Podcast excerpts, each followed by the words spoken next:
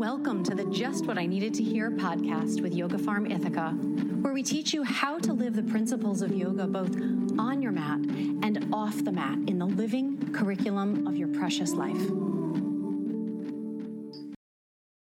So, when life takes away the defenses that we've put up to keep our buttons from being pushed, well, then that means now our buttons are going to get pushed. And we, if we're not horrified of our buttons being pushed, if we know the only reasons it, they're ever pushed is for us to learn how to witness them, walk ourselves through them, and ideally dismantle them.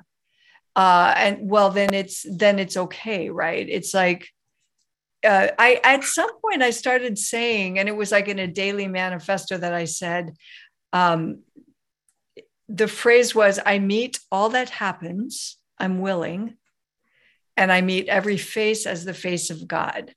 So it was like I just knew how much I had avoided things in the past, or, you know, ooh, quick, duck into the next supermarket aisle because someone's coming who, you know, I don't want to deal with what they bring up for me, or just all the things, you know. And it was like, no, no, no. Okay. If it's happening, I want to meet it and if if a face any face is before me i'm going to look into that face knowing this is another face of god.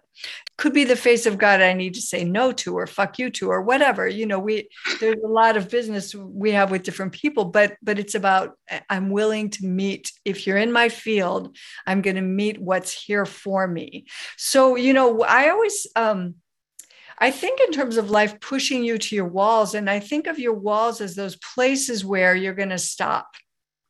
You're going to stop being nice to yourself. You're going to stop reaching for the tools that have been working for you. You're going to stop believing the things you've been believing.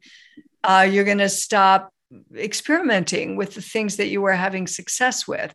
But after I went to the school for the work of Byron Katie, I really redefined a lot of things. And the things that I um, used to have as I'm the one who, or I have to have this, or when this happens, this is how I feel it. I just kept dismantling those things. Like I didn't want to believe any fixed thing about myself anymore. And I, I do believe that's how I was able to get out of a years long insomnia pattern. I just stopped believing that I had to be the one who couldn't sleep or whose sleep was that fragile. And I just played with different tactics to really presence myself when I was awake uh, and trust life and, and yeah, just really meet myself in the awake moments instead of be in my head about why everything was so so horrible and so wrong. So I don't know that you have to be the one who gets a headache when there's noise or who can't handle it or who isn't okay and I'm not saying that you can automatically just not have the sensitivity. I'm saying that as you meet it in new ways, as you trust that it's okay, like the same universe that has me in this safe place has me dealing with my noise issue i'm willing and you just keep and you know sometimes meeting that will be asking for what you want. And that's always a very in the moment thing not i ask now and i think you're going to remember and cater to that. So it could be it could be uh really learning how to reach for the right tool in the moment. It could look like spending more time outside and moving around. It could look like all kinds of things.